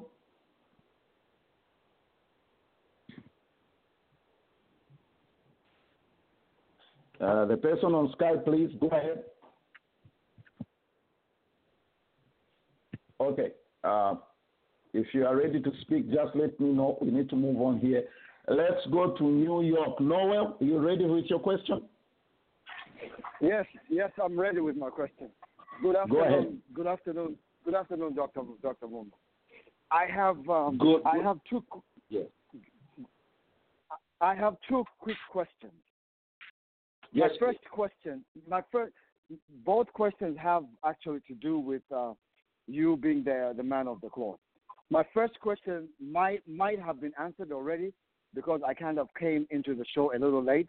So if it has been answered already, Nathan, just just let me know. My first question is: We have, well, we seem to have a problem with corruption in our country today. So when you do, or if you do become the president, how will you tackle that as the president and also as a man of the cloth? Because I think those two things go go hand in hand. My second question is: We have also heard about the new created Ministry of Religion and its role in government. You, as the president and as the man man of the cloth, what would your ideas be on the Ministry of Religion? Thank you. Thank you. Um, thank you so much. Uh, first of all, let me go to your first question um, on corruption. Corruption is one of the reasons why we branded, we decided to brand the movement, rebrand the movement for multi-party democracy as a new hope. As you are aware, one of the reasons why MMD was voted out of office was the perception that the MMD had become corrupt. And therefore, I am allergic to corruption and the word itself. And I think under my leadership, I'm not going to fight corruption in the way they fight it. I think I'll fight it in a way that no one will ever dream, not even in his dreams, uh, to be corrupt, because the levels of discipline, uh, uh, punishment that will accompany that kind of crime uh, will not be desirable Uh, for any family, for any individual. So, and the other thing that is really making us fail to deal with this subject of corruption is that as opposition political parties, we personalize this thing and tie corruption just to an individual. So once we remove that individual from office, we think we have we have succeeded in fighting corruption. But corruption, once it's instituted and it's in the institution of government, it doesn't matter who you put on top. If you don't clean up the institution, um, that corruption remains endemic and continues to be a threat to the prosperity of the nation. So we are going to fight it from its root to ensure that the, the institutions of government are dealt with in such a manner that corruption is reduced and removed from those levels. In the same way that I'm going to eradicate Zambia from malaria, I have made a vow that I want to eradicate corruption from the Zambian uh, scenario so that the Zambian people can once again benefit from the, main, from the many, many, uh, or rather, opportunities that we have been missing uh, over time. So that's all I can say. I know that I've talked about it in a globalized manner, but it's all because of time. But I think that uh, you can be assured that Nevers Mumba will not tolerate corruption uh, from wherever it comes from. Whether it's people in my government, he may be my cabinet minister, but if he's found wanting, I want the institutions that are responsible for that to take that person immediately and deal with him. If it's me, if it's my son, if it's my relative, I want them to move without asking that uh, should we arrest him or should we not arrest him. I think the law must have its own voice, must have its own language, and it must have its own legs to walk. And therefore, I think I will protect no corrupt person in order for Zambians to have an opportunity to move forward. The second issue is on the religious ministry. When it was established, I had many, many questions and concerns. I just thought that probably they have not prepared adequately for it. Uh, it was very uncertain as to the role it was going to play, whether it was going to be managing churches and directing pastors how to pastor their churches or how to uh, deal with other religions. It was extremely unclear. Um, coming into government, I cannot say I'll scrap it, but I'll say that we'll have to revisit um, uh, its role and ensure that it's given a job description that serves in the interest of ensuring that the values uh, that govern us as a people are maintained and protected, but not as an agent or a wing that now manages uh, the individual operations of local churches or religion per se. I think that's what I would say for now on that. Excellent, excellent. Dr. Mumba, let's let's wind up with these probably these two questions that were sent to me. Uh, the first one, when it comes to investment, and I think Robert alluded to this, uh, uh, previously administrations and presidents and Zambia in general, we tend to focus so much on foreign investments or foreigners.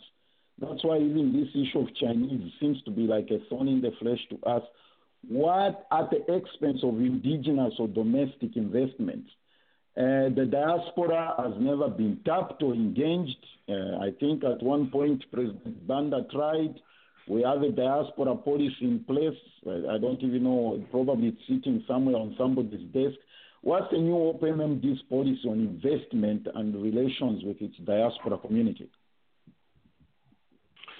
Well, I think you have rightly put it that um, the movement for multi-party democracy at that time recognized the significance of the diaspora, and they also recognized that their participation in the economy was going to be in the interest of the nation.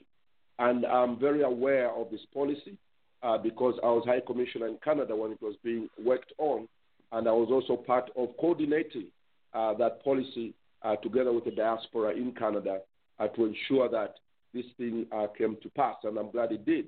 But I do not think we are really utilizing uh, that policy as we had envisaged.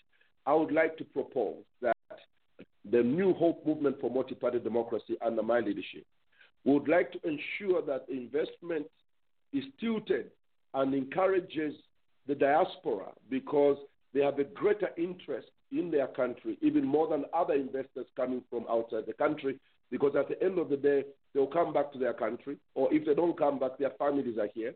And at the end of the day, they want the success of their country. So we'll have to create policies that make it easy for the diaspora to be preferred in a way when it comes to investment. In the same manner, I'm very concerned about local uh, investors themselves. Our local investors, the Zambians here on the ground, do not participate in a lot of these opportunities because of the maybe limited or lack of capital uh, to uh, even attempt to do some of the uh, areas, I mean, to attempt some of the projects that can be done. I think, again, it remains for the government to create an atmosphere where its own people are preferred in a certain way in terms of being helped and um, given a leg up so that they can equitably participate in the economy of their country.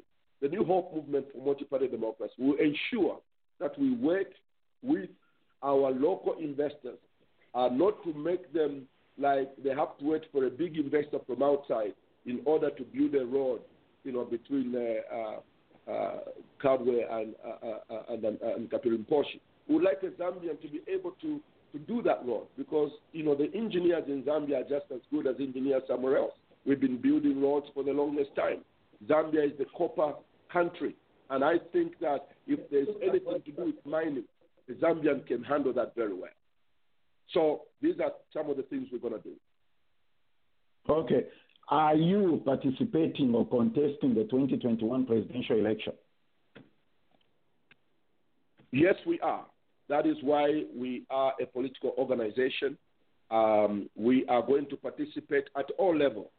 We shall participate at the presidential, parliamentary, and local government. That is the reason for the political organization. That's what MMD was formed for, and that's what MMD is going to do. Okay. How do you respond to the general notion that HH is the only candidate who can defeat President Lungu and that all candidates should form an alliance which is believed to be the only way to dislodge the PF? How do you respond to that? That would be a very simplistic way to look at the general mood in the country today. And I think anybody who thinks like that limits the opportunity uh, for Zambia to recreate itself. Uh, I think you have called it a general notion, and I'm glad you are using the word notion. But maybe the notion was that way before MMD came out mm. of its problems on the 5th of November. Maybe it was that way because what existed there was a two party race where PF was this side, UPND was the other side. So maybe those who have that notion uh, have it because there were only two. There's three of us now.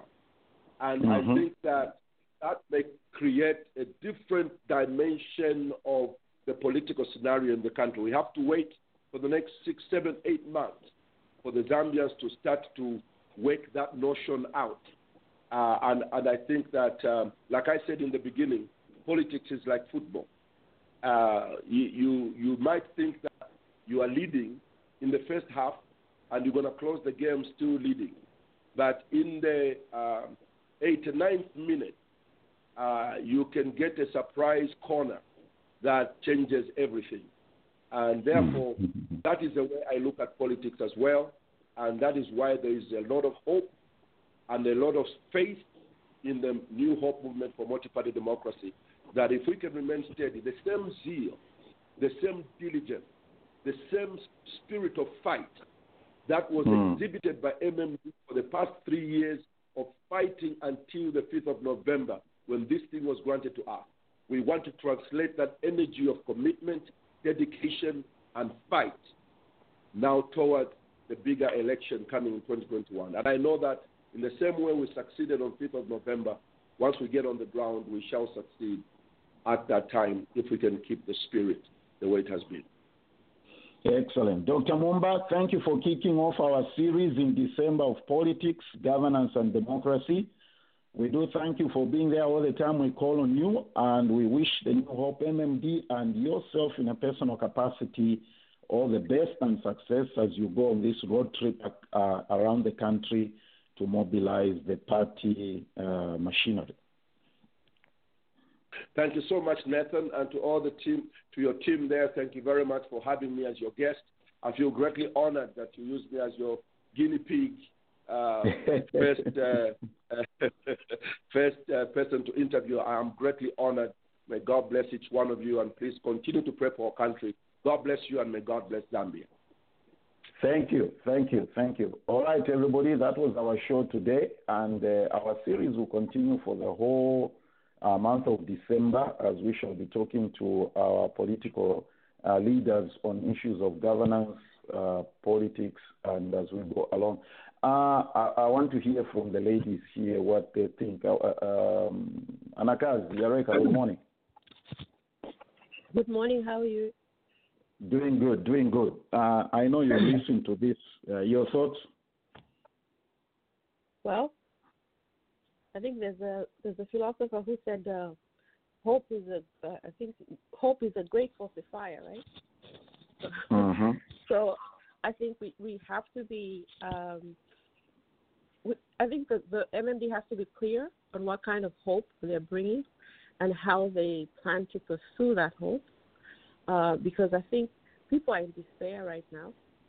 Mm. So just bringing in these uh, vague ideas of how they're going to fix the economy is not going to work. People want something tangible, something that they can see, uh, change that they can actually experience, not oh we're going to do all these monetary uh, changes that don't you know the local the no the regular people don't understand those high level macro micro or I mean my, my macro changes that are done by Mm. maybe like Bank of Zambia. They don't understand that. So I think they need a simple um, simple strategy to reach the, the poor, simple strategy Okay. to reach the rural areas, simple solutions. So I think for me that's that's what I'd like to see. I think uh, we've seen enough of these uh, innovative uh, ideas. Uh, he's talking about technology and all, but I think I want to see something more down to the the regular person, down to the poor people. Those are the ones who are suffering much more than anyone else at this point. Okay. Uh, Clo- Van Clo- Clotilde, I know I'm not a lady, but I would like to echo Yareka's point. Uh, I, I think uh, we, we needed to ask him these specifics. We, we are tired of generalization. Um, I mean, his party caused uh, uh, today massive damage in terms of them having a lack of a plan for 20, 30, 40 years, right? The load shedding we're experiencing today. That was a lack of planning. Why? They implemented the privatization right? They knew that we're going to invite uh, foreign direct investment into the country. They knew that SMEs will come up. They knew that the population of Zambia will increase. What were their plans to cater for, you know, energy supply in the country? What are their plans today? You see that when he talks about uh, Africa, the problem in Africa is about uh, now, right? What is uh, party's plan 30, 40 years from now? Those are the specifics that they need uh, to get into. You see, I, I support Yareka on this. They need to drill down. When they go in those villages, they need to tell my, my auntie, my grandmother, whoever it is in the village, in plain, simple terms, you see, what it is that they are going to do and how it's going to help the people. Natasha Mkwai. Okay. Uh, Clotilde. Good morning, everyone. Personally, I feel like Mhm. I think it's too late for Dr. Mumba and the new hope of something. I think the best thing Mhm. he can do is form alliance with the other opposition members because by the time everybody's getting his message, it'll be way past election time. Okay. Okay. You see, that's why I asked that question. Two things I addressed here, I raised with him. One, the notion of people saying the only way to dislodge PF is like what happened in 1991. Literally, everybody came together. Then, secondly, uh, politicians, our leaders go to rural areas, they get the vote, and you all heard me say, but the things in the rural areas still uh, remain the same. Okay? Uh, that is. mhm. Yeah, go ahead. It is important. Yeah, yeah. I think it is important that uh, he doesn't just jump into forming a coalition movement.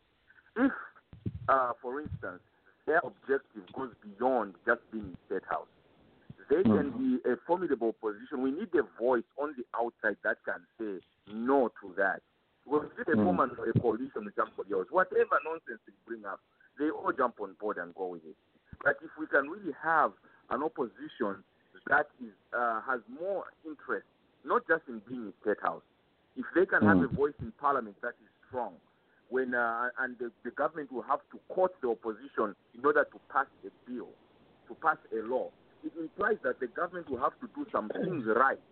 Because if they only produce things that are wrong, the opposition will say no. You know, and, and uh, more than one that are strong in certain areas, it implies that you have to produce uh, real development to be able to beat the other person. If everyone on your team, you don't need to develop anything, just talk and people are going to vote for you. Mm, mm. That's true. We have somebody on Skype. Yeah.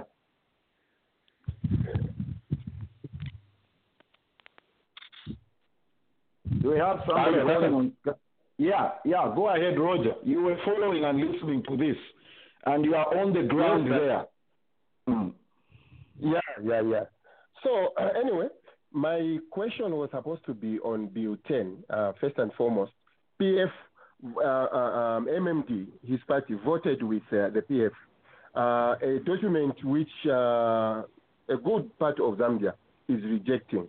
Uh, I, I- wanted to to have an explanation to him uh, as to how he, they, they managed to to do that. Uh, the question, the next one, I wanted to find out on the coalition government. Again, PF is accused of being uh, a, a, a corrupt gov- a corrupt government in Zambia, toxic. Everyone I speak to, um, uh, you, know, I talk too much. Be it in the uh, near, near the club where they are seated outside, I'm asking questions. Uh, any taxi driver who is driving me, I'm asking questions. The the consensus is the same. PF has, uh, has has has has to go. If, for instance, PF somehow magically won the election, how is he willing to partner with them, with the government which is being blamed for being corrupt? Uh, I, I would have wanted to hear from that because the, suspe- uh, the what people are suspecting is that PF would like that coalition clause to be in there so they can buy them off. We saw what has happened to NDC when they were doing the uh, the constitutional review. They had to pay uh, people so that they, they can attend. So we know that kind of corruption will continue uh, in uh, as, as as they go forward. So as much as uh, our brother yes uh, uh, speaks well, uh, I I wanted to uh, to to hear uh, about uh, about this thing, and I really uh, agree with you on the question of uh, let's just be real, uh, Dr. Nevers Mumba. Let's be real. Partner with your friends who have a better chance of removing this corrupt government out of power. Mm. Because you see, that's why I raised that question, Roger, to say the the general perception out there is that if we have so many presidential candidates, uh, by the way, I, I, I also need to mention here is uh, although he may seem to be all over the place and whatever, uh, KBF is that Kelvin Fube Bwalya.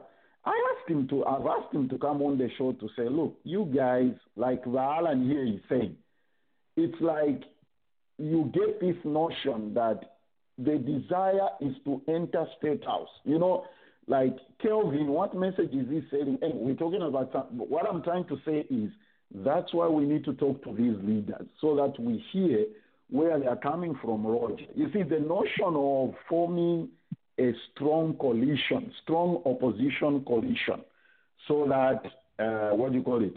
Uh, PF is dislodged.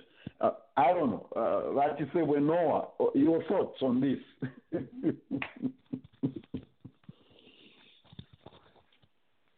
Yeah, I think uh, this is Noah in in Indianapolis. Yeah, so I think I mean I thank the gentleman first of all for being coming on the for coming on the forum and uh, discussing his position. I just wanted to sort of play devil's advocate for a little bit here. I think some of us who live in the Western world, we tend to look at uh, life or a situation using Western uh, sort of mindset. Because I, I just want to point out that you can actually win an election without providing any necessary details or at best not even having a vision. So in Africa, what happens in Africa differs from what happens in Zambia. Our president here in the U.S. never gave any specific. So I think like I know there's a call for specific details how you're going to move from point A to point B. In Zambia, Mhm. that's not applicable. So don't look at Zambia with a Western view and blanket it on Zambia. The gentleman, of course, when he provides the hope, basically Mhm. that's what you need. Because when you look at it from a religious or Christian point of view, you go to church because you are offered hope. You're not given any details of anything. So when you say no, this guy has to give details. No, you can win an election by not having a vision. You can win an election even here without providing any details. All you need is to get the people excited. That's Mhm. it. Thank you. Mm, excellent. Yeah, uh, as we move on here, please remember that uh, on top of the hour, uh, Yareka is uh, hosting a health forum. They'll be talking to the board at uh, Lukama, Lukaman, mm, Yareka, Lukamantano. Is that the way? Lukomantano, yes. Lukamantano, Nikwisok. Which part of Zambia is it? Chilanga. That's around Chilanga area. Okay, that that health project. Okay, Lupa Mantano, Yes. a potential partner for the newly established uh, Global Health Alliance. That's Yareka, coming up in a few minutes here, uh, 13 minutes to be specific. Let's be uh, let's be there to support and uh, stand for. Doc, doc, Dr. Dr. Patrick, um, you you came in from uh, what they say a totally unexpected angle here. Um, you talked about eradication of uh, malaria, establishing FDIC. I don't know what type of equivalence exists in Zambia, Yareka for FDIC and economic cooperative. What, was Dr. Patrick? What was in your mind when you were throwing these things, these questions to Dr. Mumba?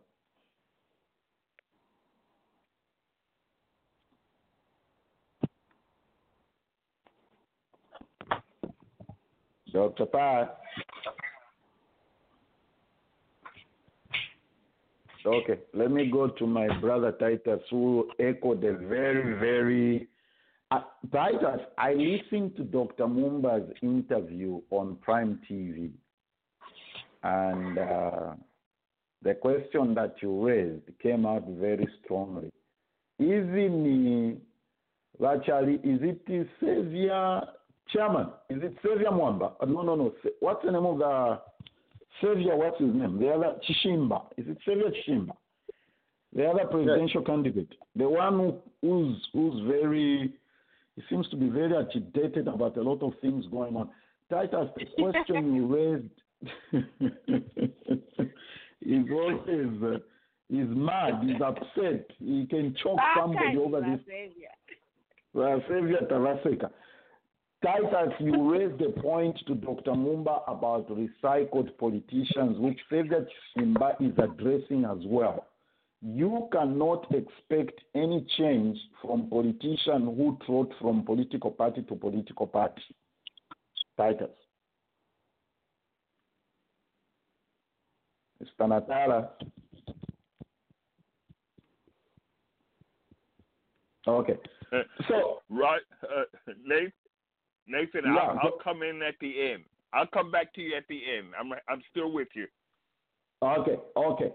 Uh, that, that, that's a very frustrating point, Roger. You could tell from, uh, what do you call it, from uh, Titus's uh, voice, or, I mean, uh, so, so, some of these things. I, I was doing my best not to be, not to come out in a very personal and frustrated way, uh, Noel.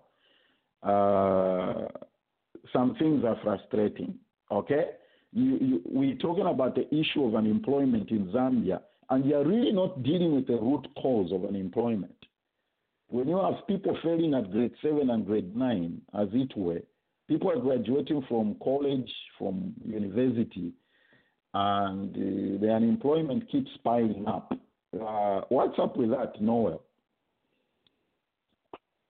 It's it's it's it's all because there's no plan for the youth and there's no Yeah. plan for un, for unemployment. It's just simple because Mm. if there was a plan, we would have we would have seen the implementation of, of Mm. what plan it is going to be so far. So we haven't gotten any plan for, for Mr. Mumba, and we don't have any plan from the ruling the, the, the, the ruling government now. That is why we have so much unemployment and so many youths on the street because the plan is not is just not there. Yeah. Right, Sebwe? Uh, good morning. good morning, Mr. Nkama. Thank you very much. And uh, uh, uh, uh, Dr. Mumba left already. I would like to say thank you to him for joining us and to share his uh, view on the country. Although I did not agree with so many things that uh, he brought up about education. I don't know the way he Mhm. was going on education. I didn't. I did. That just rubbed me the wrong way. And um, and uh, of this thing of saying uh, uh, uh, sometimes our leaders they think they know better than we do. Uh, I Mhm. grew up in the copper belt. I grew up in the copper belt, and uh, the Zambians they can identify with me. Those who who are who are poor, we we struggled a lot to sell cigarettes uh, uh, sticks on the street, playing cards, and making uh, uh, you take a wheelbarrow and uh, taking uh, uh, uh, doing like lifts, you know. And no government that came, we were doing this. The only thing we wanted, it's someone to come up with, uh, just like uh, uh, uh, uh, Dr. Patrick was alluded to number two question, to make sure that our investment was secure. The same thing when I came to this country. Not a president was involved in my starting up my own own and operator business. It's because of hanging out with guys who are back. Their background was uh, the mechanics, trucks, and uh, we we we talked about all, all these these kind of things. And for Dr. Mumba to come and say he's to change and he's to make employment for the for for for for the people, that kind of me, me to be honest, it rubs me the wrong way, you know, because the the way I grew up, you know, I'm not I'm not lazy, I'm a hardworking person. I just need a government that's gonna leave me alone and do things and uh, protect my investment, you know. So just Yeah. like uh, if I, I alluded to, you know, the thing is uh, listen to the people, what they need and what what what the community uh, is looking for, then advocate for them. You know, not Mhm. saying like uh, I'm, go- I'll come and uh, do this for you, I'll do this for you. Those kind of politics, you, you know, uh, Vanessa, I'll finish quick. Okay. We just had this experience with ambassador, with the two Zambians that were arrested, the way they've been called the names, you know, and the way the custodian of the law responded to these guys who are struggling with the moral, with everything that's going on, the way they were they were labeled, you know, even if you don't agree with them. Then the leader coming on the TV, the way he responded to the questions, and you're gonna tell me when you are in a secure place, in a building, that's the only way you can respond. That's the only way you can negotiate to uh, uh, uh, to to solve a problem. That's the only way you, you can only negotiate when you fly. You go outside and come and tell us that we have signed a lot of bills and we're gonna do a lot of things. But when it comes to issues like that, you come and respond on TV, and uh, you are sending us everywhere. You know, you, I mean uh, that that is and only I mean uh, for for the ambassador Foote, I mean uh, Foote, uh, or to the way he responded, and the allegation he made about uh, the the government media, and we are not taking seriously, and we are not challenging. I'm glad you brought the, the president, and we're not challenging our leaders.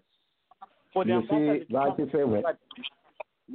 Yeah, Like you said, let me tell you this, and what you are saying is, a, you see, I just didn't get to those points. Those points of, you see, Ambassador Foote raised a lot of issues in his statement, and all the nation could do is just respond to that thing of saying no.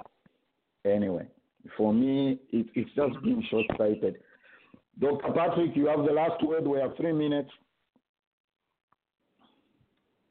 Yes, I would like to compliment our brothers and sisters for being on the mark with every question. I tell you, uh, Dr. Mumba did not walk away without any thoughts left on his mind, and the challenges were outstanding and great. So that, that's that's what I like to say, and uh, more of this outstanding program, Nathan. Outstanding program. Thank you. Thank you, sir. Yeah. Everybody, December is dedicated to issues of politics, governance, and democracy. So, the, if you have KBF. I'm working on getting KBF. Uh, next week I may have Jack Mwimbu, UPND uh, Chief Whip in Parliament. Uh, UNIP are also rebranding, in case you didn't know. We are working on that. And we may also bring the controversial Mr. Tutwa, Honorable Tutwa, the one who is speaking on behalf of PF, to talk about the Bill 10. And UNIP, UNIP, is, Un- UNIP is rebranding. yes, you don't know that? Oh, okay. Okay, no, no, no, no. I mean, at least now, now- you know, now I can have the choice of, you know, of just in case.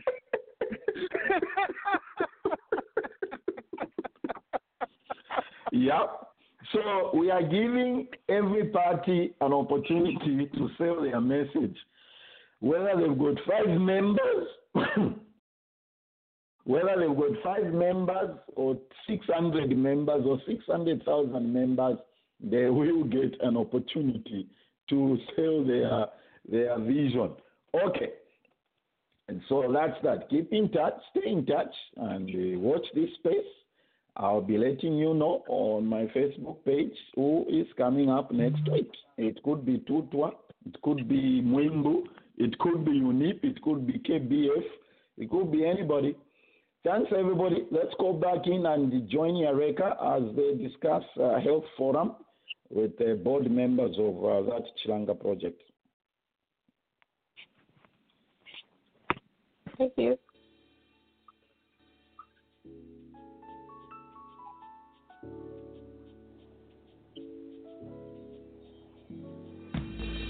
nalema kulila misozi nikayanga na banja latu kupatwa tinapatwa mushe koma lelo lipazulika nikale tinankalapo okondwela. Lelo heka titikumbukila kwetachokela amayi kuvutika mutima koma zoti tazisowa. Nimaona misozi maso mwake ni mavuto abale